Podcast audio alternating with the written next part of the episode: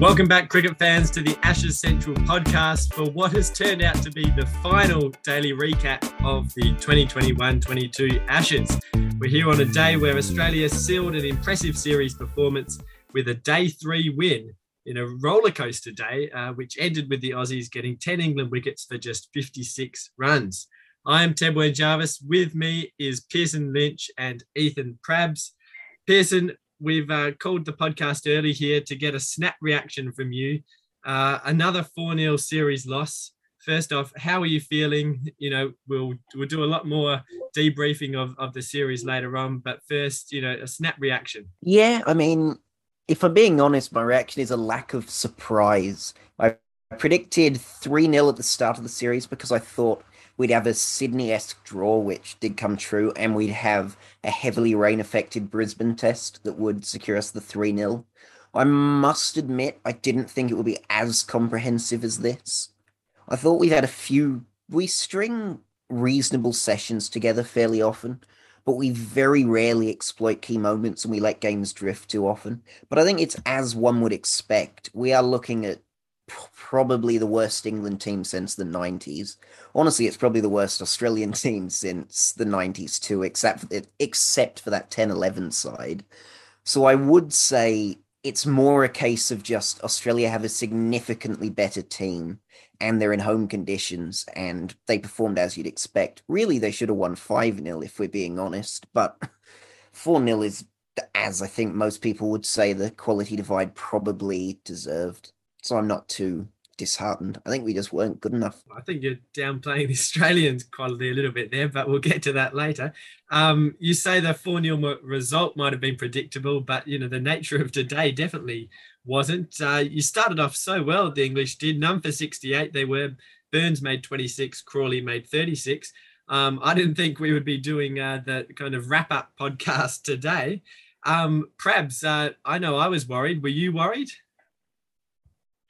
I, I was very worried. I think after we were bowled out for 155, and then England with that opening partnership, which was actually the highest opening partnership of the series for either side, I believe. I think WinViz ticked into England territory, uh, and I was fearing the same. I thought England have lifted in the you know in their second innings uh, a couple of times already this series, and you know potentially this is going to be another instance. But um, I did feel once that partnership was broken, then England were going to be a little bit vulnerable in the middle. Uh, and thankfully, that was the case today. Indeed. And uh, as it has been a few times this series, it was Cam Green again, the partnership breaker, uh, getting the Burns wicket just before tea. Some good captaincy by Cummins to keep him on after tea. Um, you know, the first couple of wickets were almost a bit innocuous, you know, getting chopped onto the stumps. But uh, how did you rate his performance today? And more importantly, the role he played?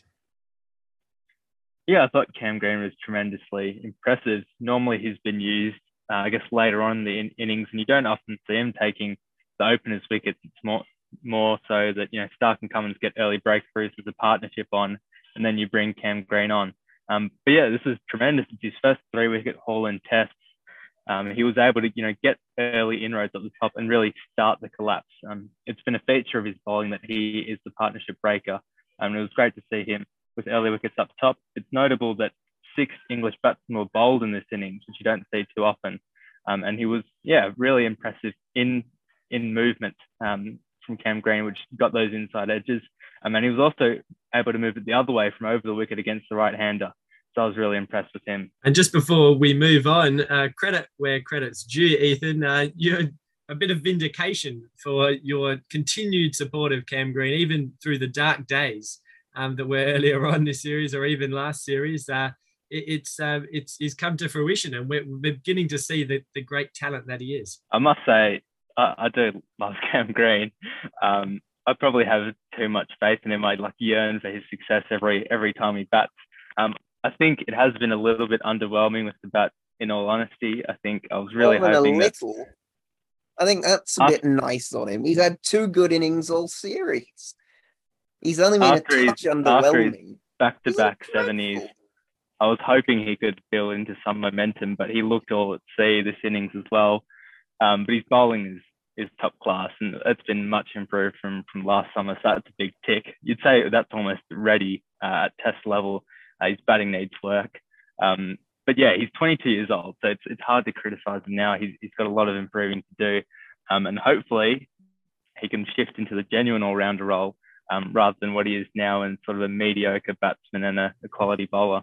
Yeah, well, there's definitely been signs um, of improvement, and more learned people than us have a lot of uh, good things to say about him. So we'll we'll keep the faith. He's repaid it with the ball certainly this series. But uh, moving on to the rest of the, the England innings, the story was mainly about the batting. Pearson, what could have been, you know, you almost felt uh, yesterday and this morning or this afternoon getting Australia out for 155.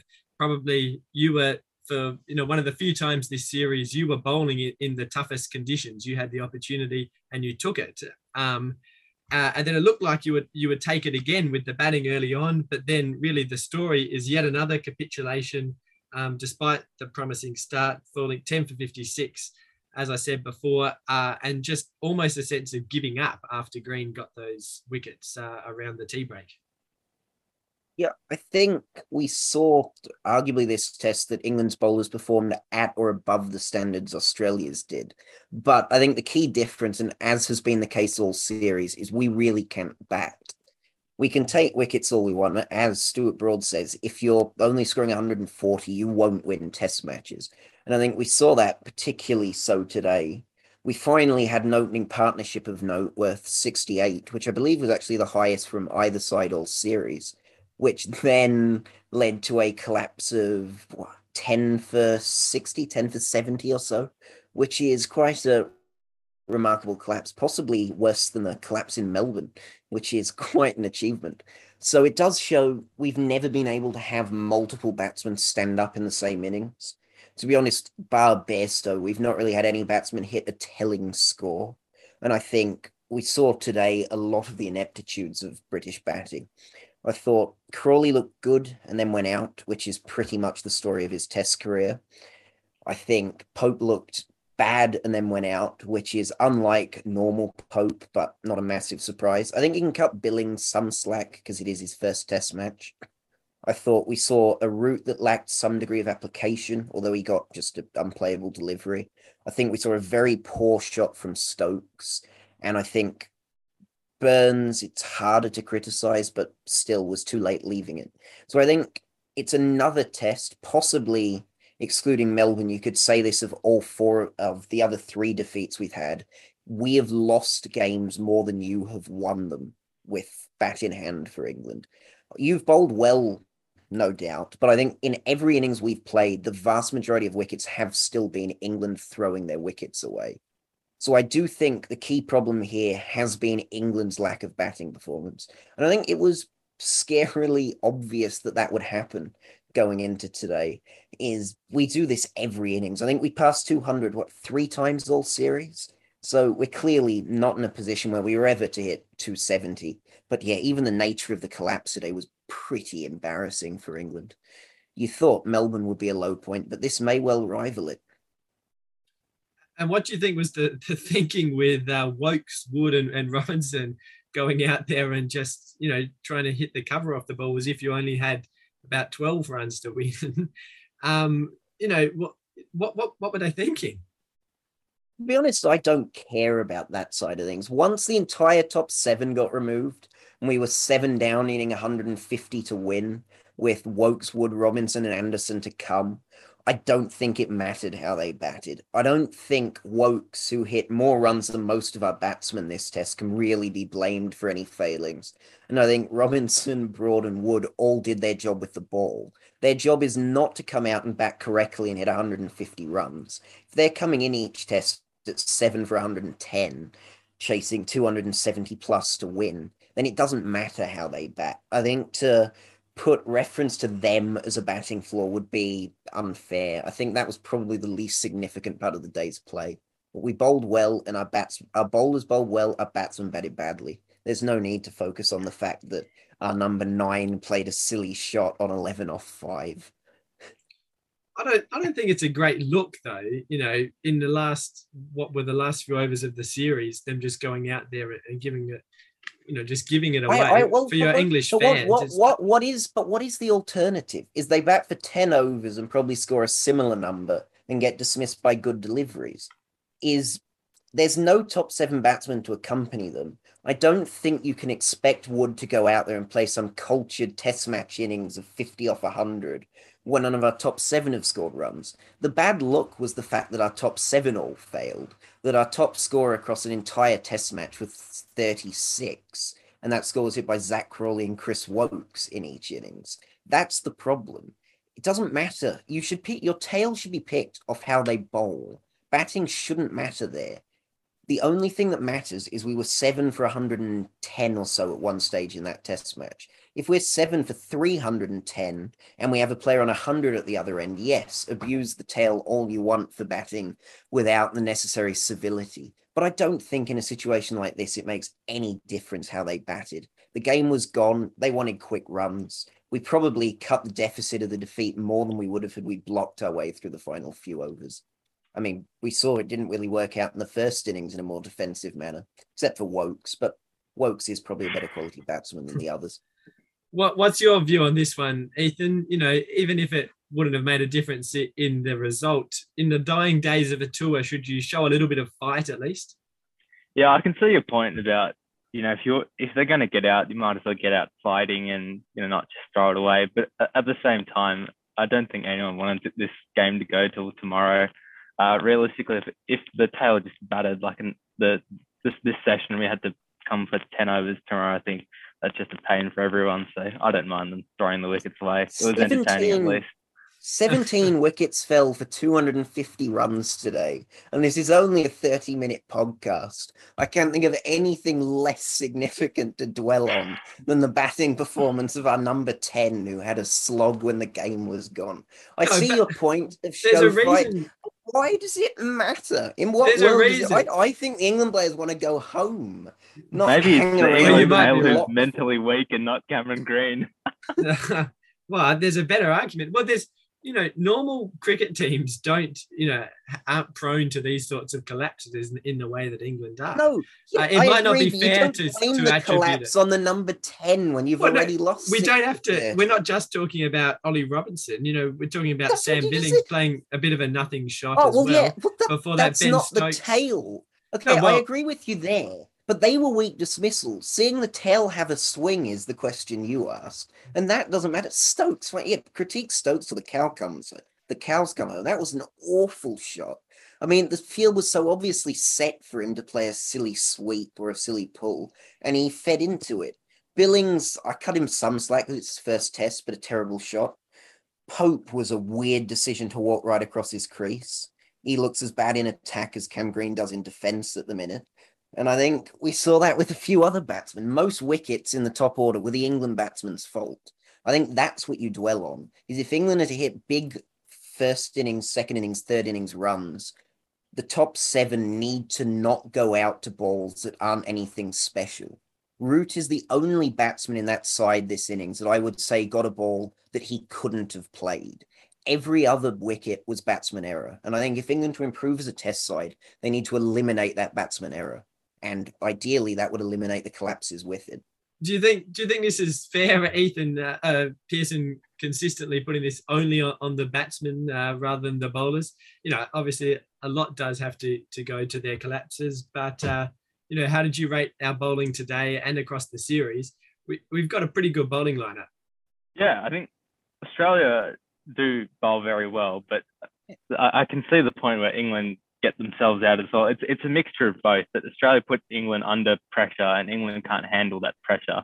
If you put a you know quality batting attack under that, then the series could be completely different. You know, we saw um, India managed it to a better extent last summer because they have you know more mental toughness and grit. Um, so I think you can you can bowl well, but uh, at the end of the end of the day, it's it's the batsman who will will play those conditions. Um, a lot of that goes down to mental toughness. Um, and so, yeah, I, I, think England's weak batting is is the bigger factor than Australia's, you know, top class bowling. And uh, the the other aspect of the innings today was the the pitch deciding to get in on the the drama as well.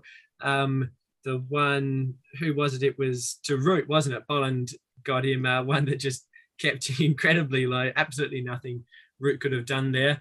Uh, but just on the the Hobart pitch in general, I personally thought it was one of the best pitches uh, that we've seen for a long time.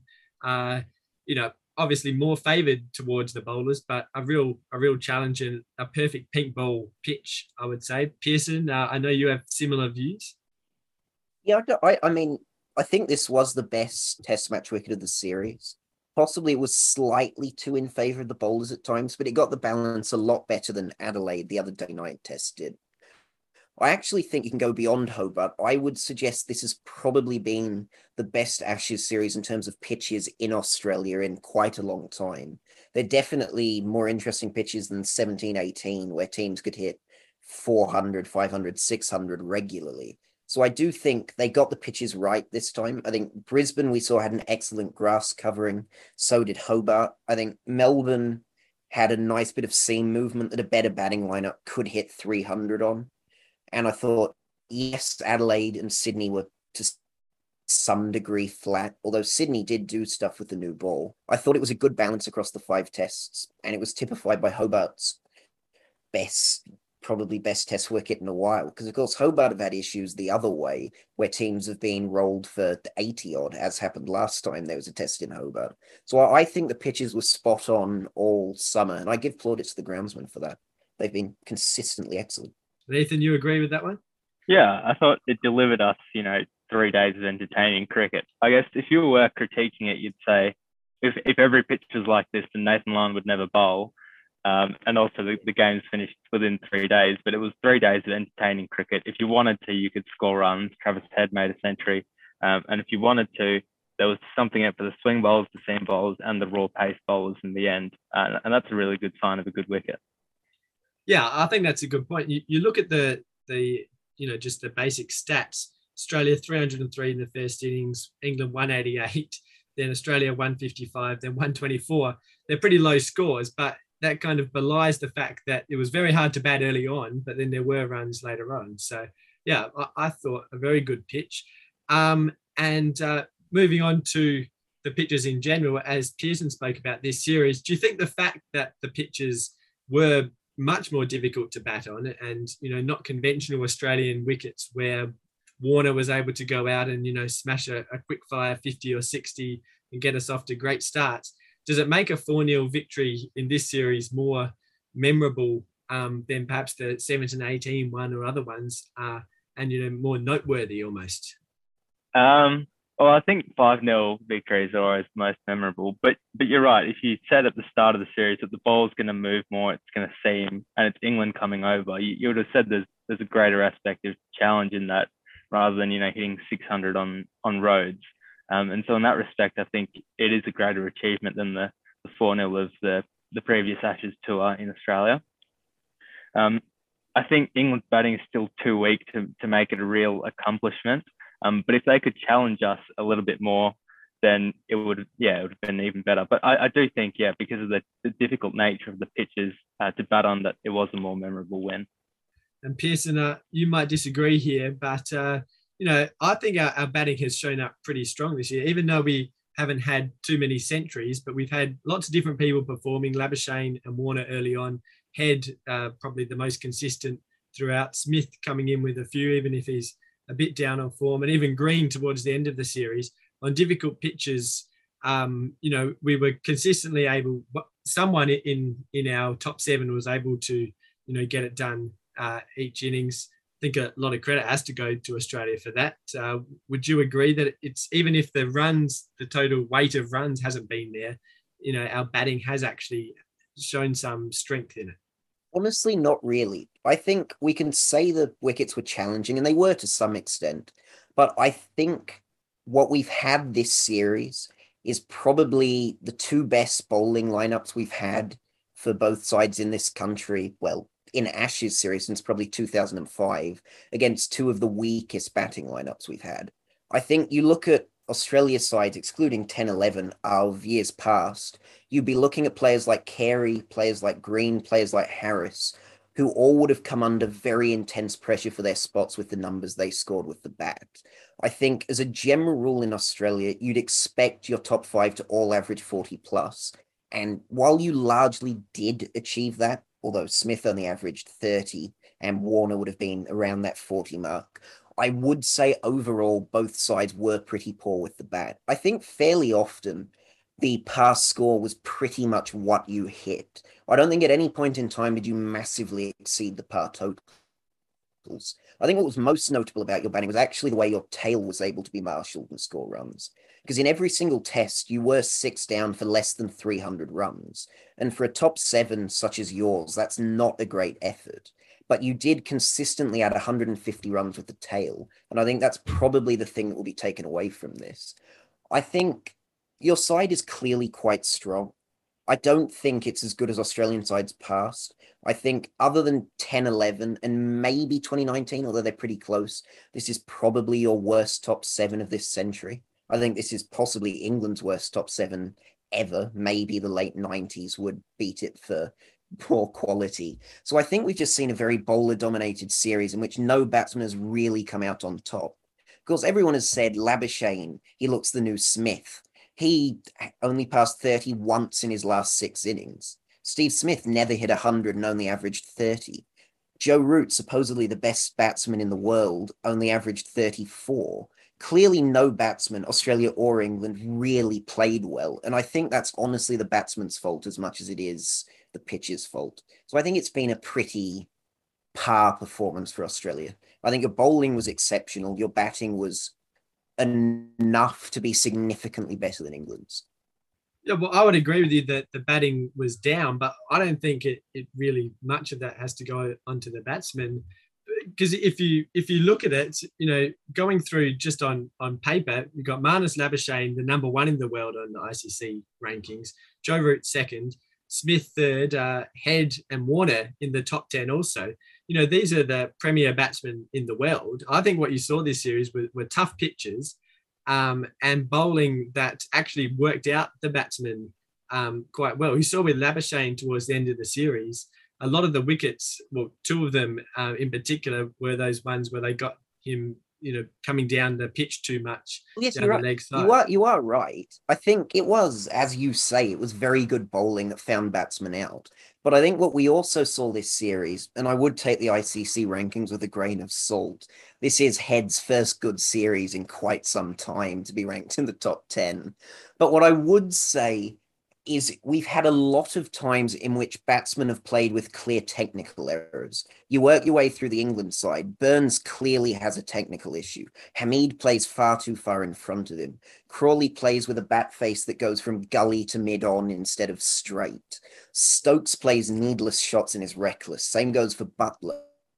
Pope wafts at balls outside off stump. You look at the Australian side, Harris was a walking wicket for three tests because he can't play the moving ball. Khawaja, when he opens, stands front on and shoves his hands at it and nicks off. Warner's proven to be a flat track bully. Smith had a poor series because we bowled at him. Labuschagne was solid but struggled against raw pace. Travis Head was excellent. The only player I think comes out with real plaudits. Green can't play good bowling. He eats into bad bowling brilliantly, but struggles to tough it out. And Carey before this innings averaged 15. What I think we've seen this series is good bowling, but also a group of batsmen that aren't world beaters. Whether they're all in the top 10 because world cricket is in a rut with batting, I don't know. But I don't think batting quality was anything to write home about all series long. Wow, got some strong views on that one. Uh, Ethan, we'll give you the final word on this topic. Oh, I, I, I can see where Pearson's coming from. I think no, the, the thing is, no batsman really consistently performed across all five tests. There was either like moments of brilliance and moments of mediocrity, or they were poor throughout. People like Warner, Labuschagne, uh, Root, who, who started strong in the first two to three tests, they tailed off at the end. And so I don't think you can really say it's a, it's been a, a good series for, for any of the batsmen except for Travis Head um, who now may uh, overtake Virat Kohli in the ICC rankings, which would be great to see. Um, well deserved. yeah, well deserved. One. Very well deserved. there's, there's, I don't, I don't think you can really say it's, it's been a good series for any of the batsmen except for Travis Head because none of them have managed to consistently perform. You know, they had good parts, but they also had bad parts, and so I, I can definitely agree with um, the fact that most of them had a mediocre series and, and some others have, have been underwhelming.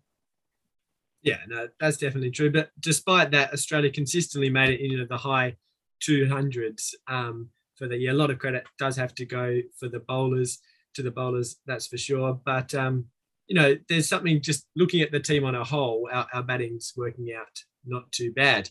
The same cannot be said for England. Now, just to finally cover off everything from today, um, Carey 49 today didn't quite get the 50 that he's been looking for, but did you see some signs there, Ethan?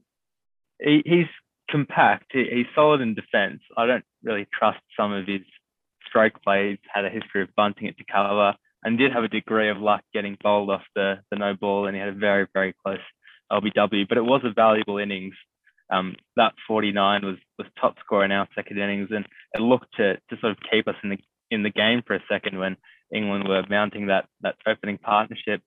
Um, I think it's solid, but I, I, I do get you know mediocrity from him. I, I think he, he's going to be a player who's he's got a low first class average. He, he sort of deals in 20s and 30s, um, and and I kind of want one innings where he sort of goes out and hits a, a really big score. Um, but certainly in a low scoring pitch, that 49 is really valuable, and that's a, a big plus, I guess, in a otherwise underwhelming series. Yeah, Pearson and I were talking about it a bit today. He looks very good in that defense when he's only defending, but then as soon as he tries to, you know, make some runs, he just loses all his shape completely. So uh, some concerns there, and with with Josh Inglis playing well, perhaps uh, yeah, he could be snapping on his tail there.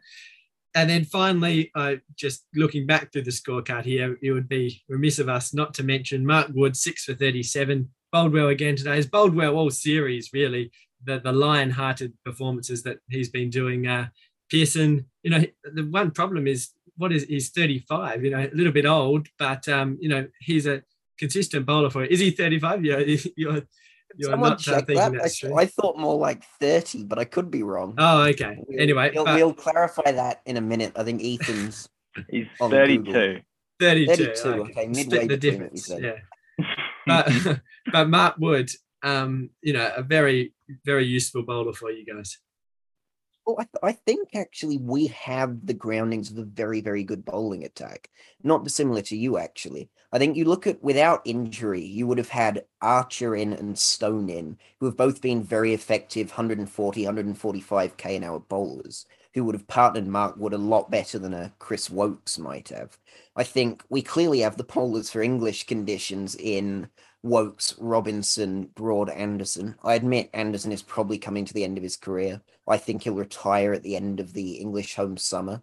But at the same time, what we did see is we've seen a good bowling attack, but it was it was incredibly English to see England produce probably their best bowling performance of the series and their best bowling performance anywhere for a while, and it still be entirely overshadowed by a batting collapse which you must say isn't much of a surprise. I think Wood got exactly what he deserved. Generally, he has one t- innings a series in which he does roll through the opposition. He's done it when he took five for 40 odd against South Africa and the West Indies. And I think we saw that here with his six for 37. I thought he'd been quite unlucky earlier on in the series, so I think it was fully deserved for him to get that six for. I think he's one of the few players from this England side that will come out of this tour with an enhanced reputation rather than a hampered reputation. See, I'm quite happy with Mark Wood there. One thing I did want to ask you, Pearson, about Mark Wood. Um, I just had a look at the, the series stats. For England, he's bowled the most overs, taken the most wickets, and has the lowest bowling strike rate. But he's also got the worst bowling average, worse than Broad, uh, Anderson, and Robinson. Has he been your best bowler this series? I it's a very difficult one to say. I think it's probably a three horse race between him, Anderson, and Robinson. I think Anderson's best spells have probably been the best spells of anyone. I think Robinson is probably worldwide our most threatening bowler in that he has a skill set that can get movement off any pitch. But of course, we did see towards the end of games him bowling at 115k an hour, which probably rules him out of the reckoning there. So I think you would have to say in Australian conditions, I think Mark Wood was our best bowler. He was the only player that could get stuff out of non responsive wickets when we did have it. And of course, exploited conditions like today very well. Because I remember on day one in this test, the overriding comment from at least the Fox Sports commentators have been this wasn't a pitch for express pace bowling. Of course, Mark Wood then took nine, the most any any bowler has taken in a match this series to prove that wrong. So I think Wood definitely comes out with a positive, at least more of a positive than any of the others. So I think it's probably a given that he has to be player of well, he has to be bowler of the series and probably by extension player of the series for us. Well, that just about wraps up our final end of day recap for the Ashes.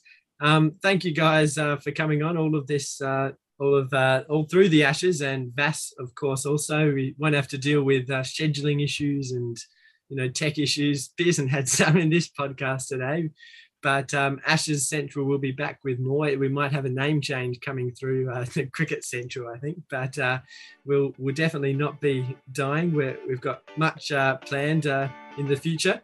But uh, thank you all for listening. It is Australia winning the fifth test by 146 runs and winning the Ashes 4 0. Goodbye.